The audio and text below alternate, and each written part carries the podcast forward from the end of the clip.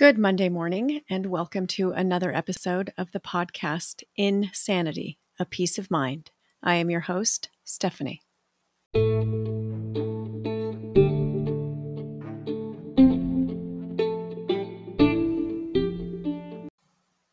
Episode 72 will be another episode about grief. But before I get into grief, I'm going to do some housekeeping. A few podcasts ago, I did one about finding a therapist and self care. And I just recently listened to it for myself because I usually will go back and listen to them eventually. And I realized that I committed to you guys to participate in some sort of self care. But as I was thinking about it, I also realized that I was neglecting some self care that I already do.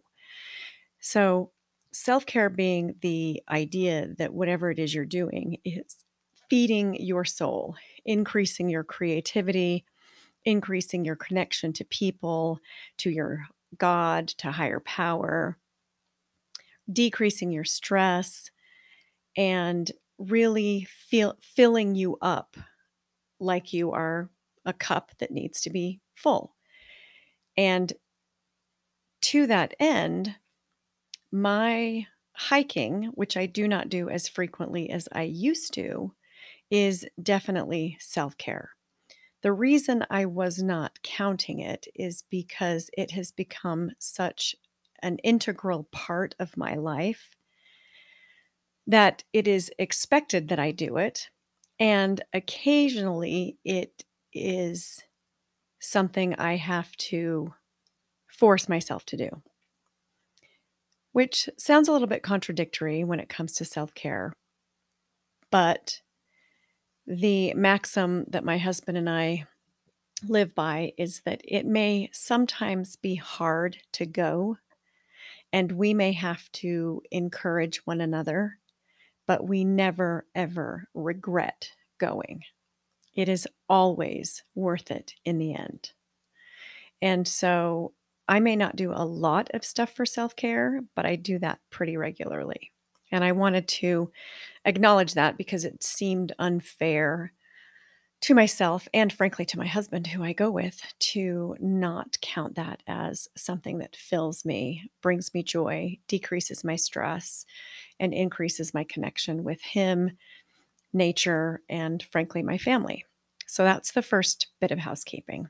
Second bit of housekeeping is about the reference in last week's podcast to how anger makes you stupid. So that was Lindsay who said that because we were talking about grief and reactions to grief. And I got a response from someone who had us or who has had a different experience with anger.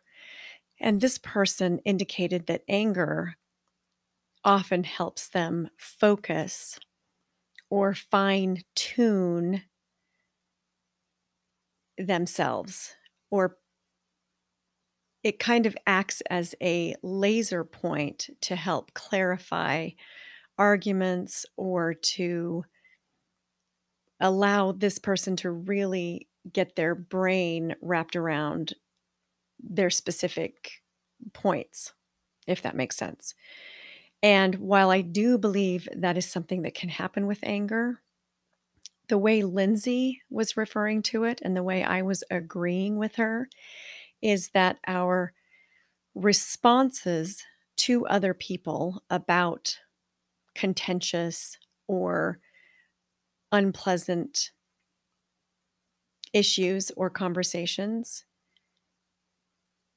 the anger in those instances and the reaction because your anger tends to decrease your prefrontal cortex activity and increase your amygdala and your hindbrain activity and you don't think as well. You have a hard time coming up with words. Your arguments are not that clear or focused and it is generally not a good time to be trying to have an important conversation. So that's what she was referring to.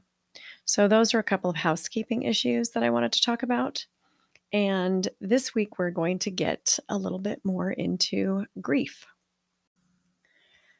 I'm going to start reminding everybody of the idea that most of what we go through, most of the difficult things that we go through in life are somehow related to grief or trauma.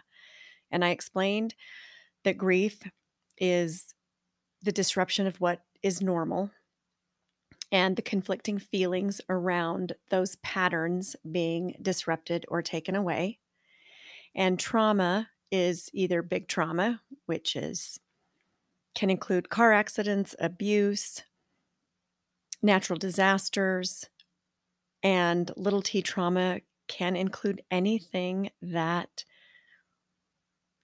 is a disruption to healthy development. It can be bullying, it can be parental neglect, it can be sibling rivalry. It can be a bad year in elementary school.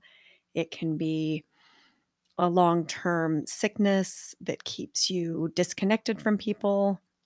I don't mean COVID. I just meant as a child, you may have been chronically ill or something. So anything that disrupts normal development is little t trauma.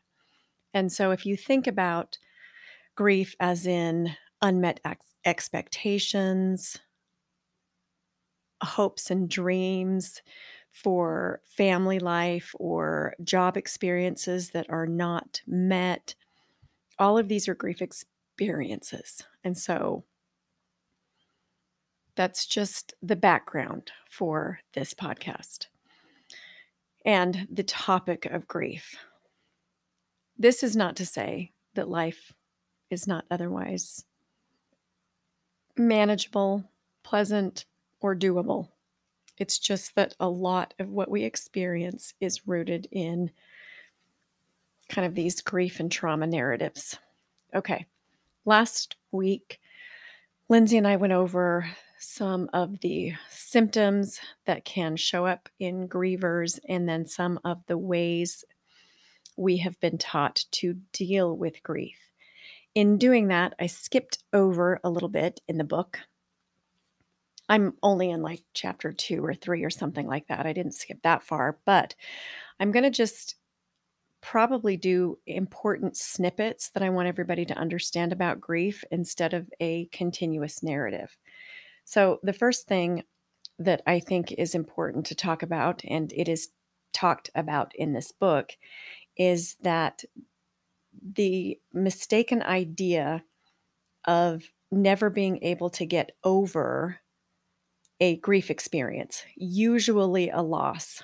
And so, for this example, or a death, for this example, I'm going to use the death of a child because in our effort to be helpful or to be supportive or to say words that might make someone feel better, there's this idea that you'll just never get over the loss of a child.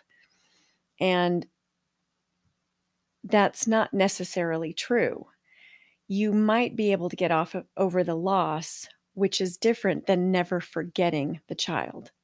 So there comes a point in the grief recovery where you can actually overcome the loss while still remembering fondly the memories that you had with your loved one, whether that is a child or a parent or a sibling.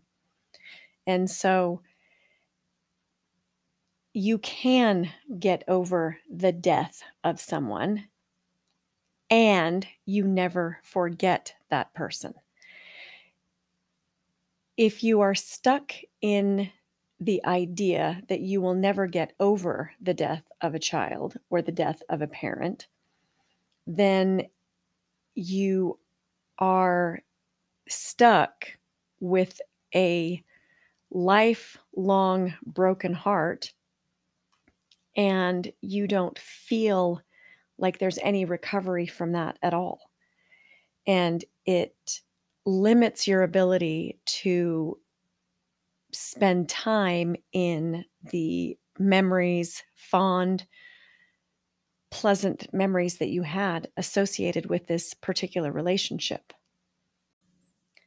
An example of this would be if you bought into the notion that you will never get over the loss of your deceased child, then anniversaries, holidays, birthdays, all of those special moments in the year that you had when that deceased person was alive are going to bring up many, many, many thoughts and feelings of pain and heartache and sorrow. And you are going to think that you are not over the loss because you are feeling these things. And you are going to think that you are permanently stuck with this broken heart. Instead of that being the way you think about it, it would be useful to think about the fond memories, the pleasant times, and the things that you enjoyed about this person. And when you are having those pleasant thoughts, in all likelihood, you don't feel like you have a broken heart. You don't feel like you are still painfully grieving this loss. And so instead of staying in this place where you think you are permanently broken or you will be permanently grieving this loss, you can reframe those experiences and say something like, When I am reminded of the difficulty of losing this person, my heart feels broken, or I am incredibly sad. And then when you can remember the good things, you feel happy and you are pleased to share these memories. I think I mixed up my subject verb and my pronouns, but the idea is to reframe into a more positive experience, remembering and engaging in memories of the deceased. And then you can understand that not forgetting is not the same as still grieving. And this will help complete the loss of a loved one. This is especially true if it is a tragic loss chronic illness, terminal, car accident, suicide, or some other really traumatic or horrific experience of death. Starting in chapter three of the book, it begins to talk about how ill prepared we are as society to deal with loss. They talk a little bit, they, the authors, John James and Russell Friedman, talk about how we are taught and conditioned to acquire things. We want to acquire love, possessions, things, grades, good looks, and we are never taught how to deal with loss. You will lose your good looks, your grades will not matter, the things that you have will turn to dust, so to speak, and we do not know how to, we have no practice with loss. And so when we are experiencing loss and when we are experiencing it around other people, we seek for support and solace from people around us. And if it's a smaller loss, it may require nothing more than the ability to talk to somebody. If it's a bigger loss, we may need more support or more comfort. And in all likelihood, the people you are seeking comfort for were never instructed or taught and do not understand what to say. And so let's assume for a minute that you are grieving the loss of a grandparent and you hear you hear someone say I know how you feel. And whoever said it has probably lost a grandparent or someone else. And so, intellectually, in their mind, they believe they know how you feel. But in the research, it shows that most people who hear that are not soothed or comforted by that particular comment. Although everybody understands that it's well intended, it does not produce any kind of relief from the grief. And the reason for that is because all relationships are unique. And if someone is grieving the death of a grandparent, it does not mean it is the same kind of grief that you experienced when you had that particular loss. So, no one knows how another person feels. And so, when they're comparing losses, what they're comparing is an intellectual fact. They also lost a grandparent. Intellectually, they can state that they also had that experience, but the relationship between the person and the deceased is not the same in either case. And so it doesn't take into account the uniqueness of the relationship when someone says, I know how you feel. So it is what people say, but it is an unimportant intellectual statement of fact and should not be said to anyone. If you had a really wonderful relationship with your grandmother and you saw her regularly and you were able to visit and communicate and be near her and have all of the advantages of having a positive relationship with her, then that death will mean something different than if the person who says they know how you feel had a negative relationship. They were estranged for decades, barely got back in touch with them, weren't around when they were sick, and didn't even show up to the funeral. Intellectually, you both had a grandparent die. Emotionally, those relationships could not be more different. And so, I know how you feel means nothing.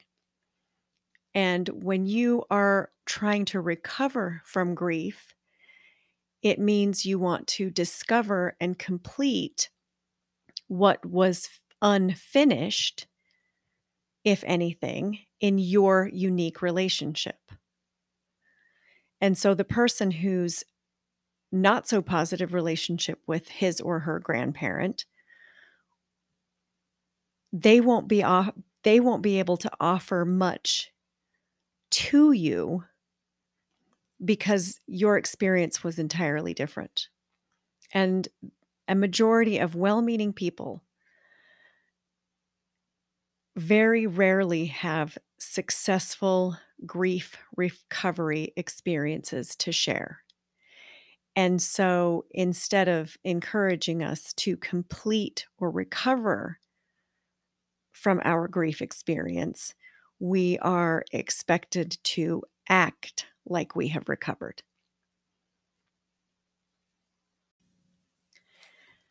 The next topic is kind of a big one because it's about feelings. And in terms of grief, this is particularly toxic and undermines the ability to grieve completely and therefore recover or complete. For the most part, we are a society that dislikes unpleasant feelings. We don't like sadness. We don't like crying. We don't like to see it in other people and we don't like to feel it in ourselves. And so we do a lot of avoiding and a lot of pushing and a lot of speaking in order to make sure we don't have to be around difficult feelings. It starts with benign comments like, big girls and big boys don't cry. Or the proverbial, if you don't stop crying, I'll give you something to cry about. Or playground shenanigans, which include crybaby, crybaby, or any of the updated versions of what kids say to each other when they're crying. And then we hear things like, get a hold of yourself, or we tell ourselves that we can't fall apart, or we say things like, pull yourself up by your bootstraps, which I have said repeatedly in previous podcasts is not a good mental health strategy. So, as a society, we are uncomfortable with unpleasant or negative emotions. And when confronted by displays of them, we feel even worse. And so we usually keep them to ourselves. So let's assume that every once in a while, or you're per- feeling particularly in need and you reach out to someone and want to tell somebody about an important emotional event or how you are feeling and you might call someone and you begin to talk about how you're feeling or what your experience has been and as soon as you take a breath this good well-meaning friend of yours changes the subject. This happens in my house a lot.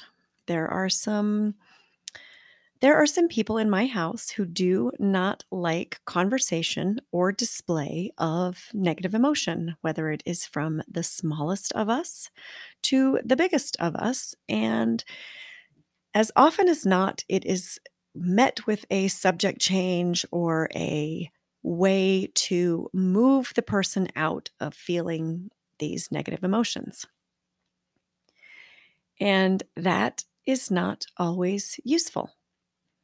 And so, if you are dealing with someone who is grieving, and remember, grief can be almost anything. So, when you have a friend reach out to you to talk about the loss of a job or an unmet expectation or the difficulty watching aging parents, it may not strike you as a big deal, but for them, it is grief. And so watch what you say back. So it's not useful to undermine or try and change the way they're feeling by saying something like, well, at least this, or you're lucky that, or I know how you feel because, or at least she's not in pain anymore. None of those directly address the grief. It could be, well, you wouldn't have really liked that job anyway. Or you weren't really ready for that at this time in your life, anyhow. So it doesn't matter if it's a loss of a person or a loss of a thing. These phrases subtly shift from the expression of grief to why they shouldn't feel that way anymore. And it's really nobody's fault. This is what we've learned. And the person that you're talking to is trying their best to express their support, only they're doing it wrong. So I'm telling you this now so that you can begin to do something different. And you need to do better than this for people. And it's really just as simple as reflecting back what they're saying to you. It must be frustrating to have not gotten the job. I can't imagine how difficult it is to see what's happening to your parents. It's just validation. We've talked about this. You don't need to say anything to change the subject. You don't need to say anything to help your friend not feel their feelings. So validate instead of fear it. Another thing that we do is intellectualize. And again, this is an attempt to stay away from the emotions and turn it into intellectual grief instead of in, instead of emotional grief. And grief is not intellectual. We can use our intellect to process some things, but emotion is really where grief is. So, human beings are one of the only creatures on earth who have the ability to demonstrate and communicate our emotions. I'm going to say that again. Human beings are one of the only creatures who have the ability to demonstrate and communicate emotions. That seems significant, almost like we're supposed to but we don't see it that way.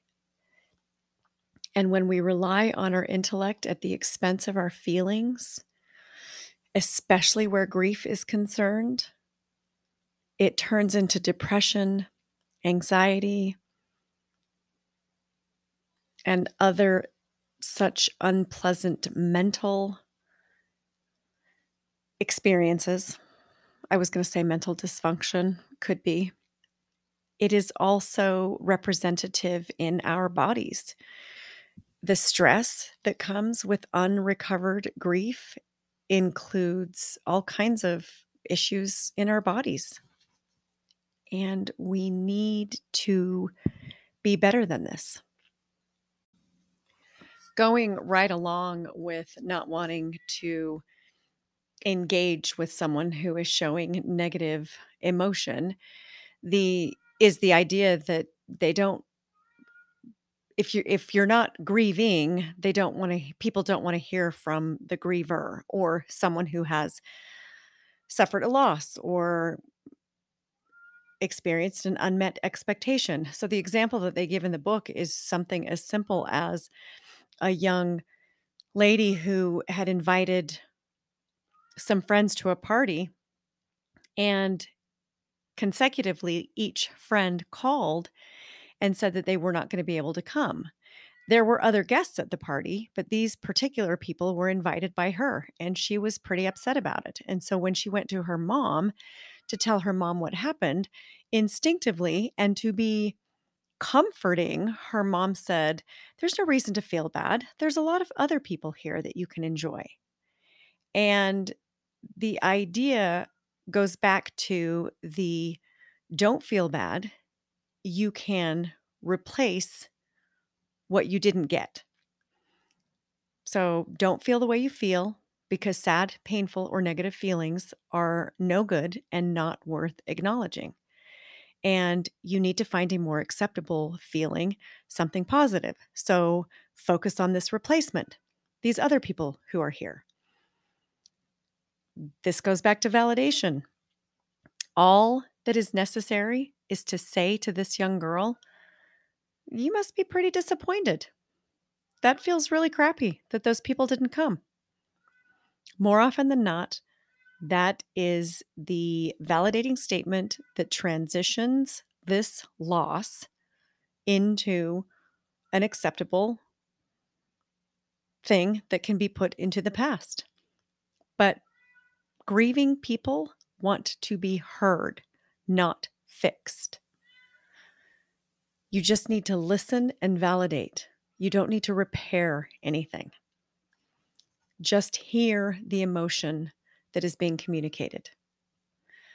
After that, the person who expressed the sadness because of the loss or the unmet expectation or the grief can make their own intellectual assessment and, in this case, decide to enjoy the rest of the party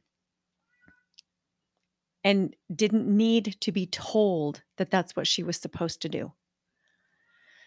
Another thing that's really kind of interesting about grief and loss, especially death, is how people talk about death or how we don't talk about death. We don't even say dead or died. We use phrases like she passed away or he's gone to heaven or grandpa's gone or he expired. We've lost mother. And if you are saying things like this to a person young enough who doesn't understand the idea of death, that's pretty inconclusive. So when you have a small child who's who asked what happened to their pet and you explain that the pet has gone to sleep, that is not a good answer. And when you overlay that on the death of a person, it's even worse because then you have a child who cannot reconcile what sleep is or what gone means or what passed away means. And so there's a lot of unresolved issues in that. What happened to my daddy? God has called him home. Again, these words that don't address the actual loss called death in the mind of a child is incredibly confusing. So, when you are talking to children about death and dying, metaphors are not particularly useful. In fact, they're pretty unhelpful. So use words to describe the reality of the situation, not metaphorical images. As a bit of a recap, I'm just going to take a minute and give an overview of what I've already talked about. The idea of grief recovery, which is processing grief from beginning to end so that it does not turn into depression, anxiety, somatic symptoms, and other such unpleasantries. Grief can be unrecognized until you feel anxious or you are triggered by memories or you do not recognize that what you have been experiencing is because you had the death of a parent and you decided to act like you were okay or you didn't get that job that you wanted and you made up excuses and told yourself that you didn't want it anyway.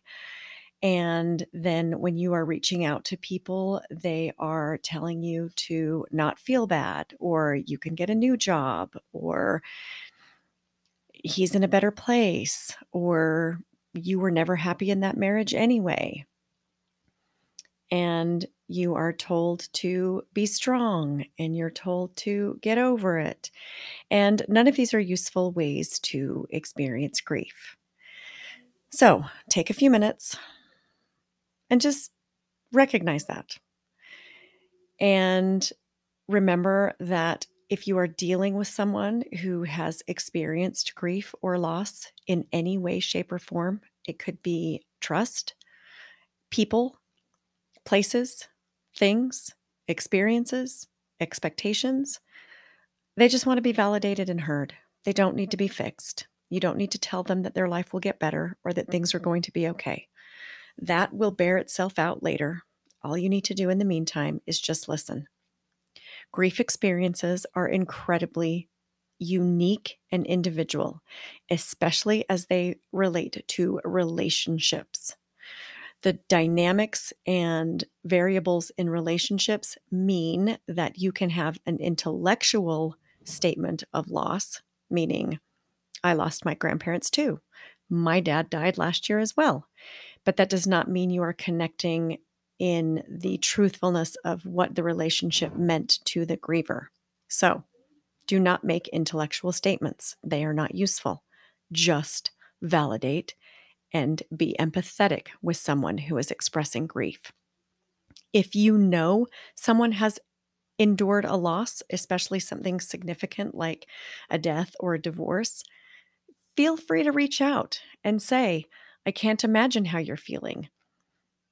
Can I bring over some dinner? I have this really great book. I'm going to drop it off to you.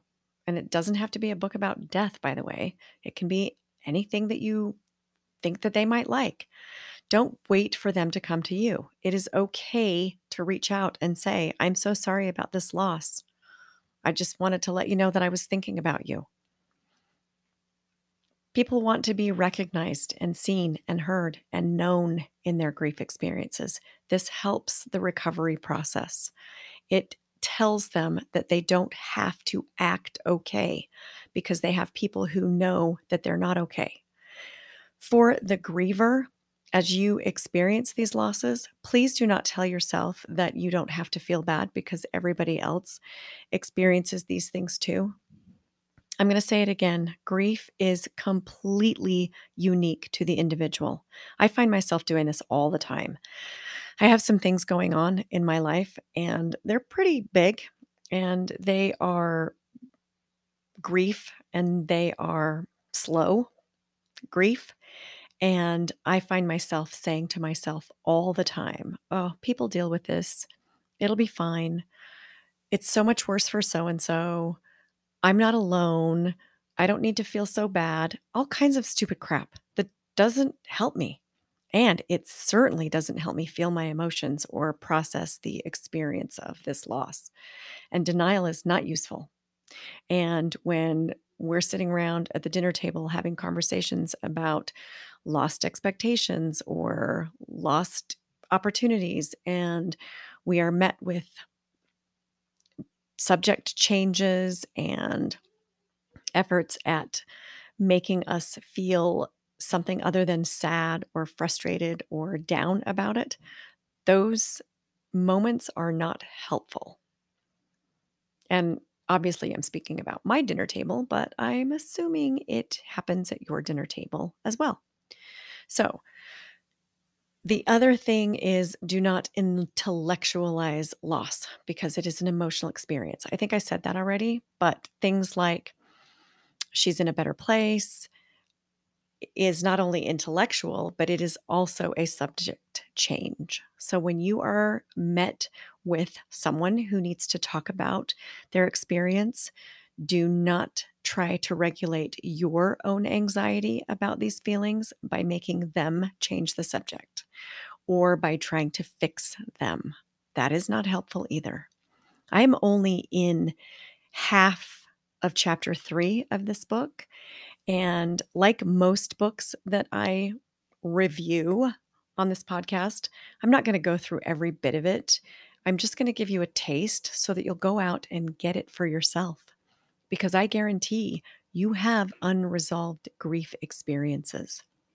You have unresolved losses, and they lay out a process by which you can move through them that includes graphs and charts and journaling and partnering up with someone to be your grief buddy if that's something that you want to do.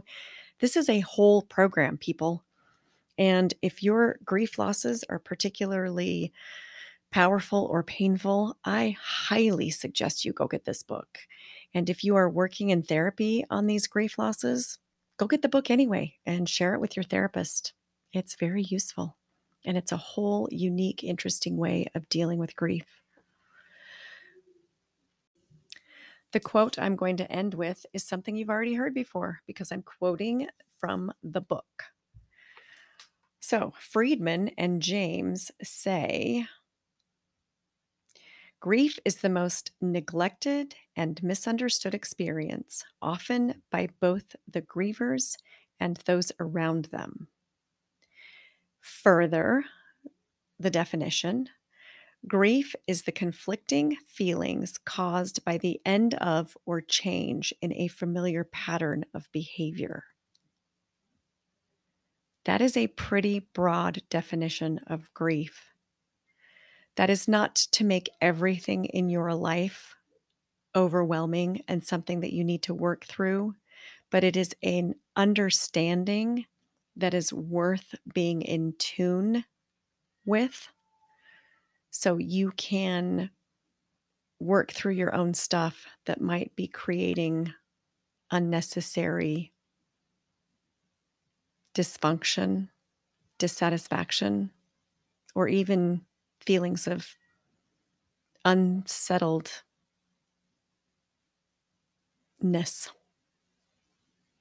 And with that, I'm going to end and have a good week.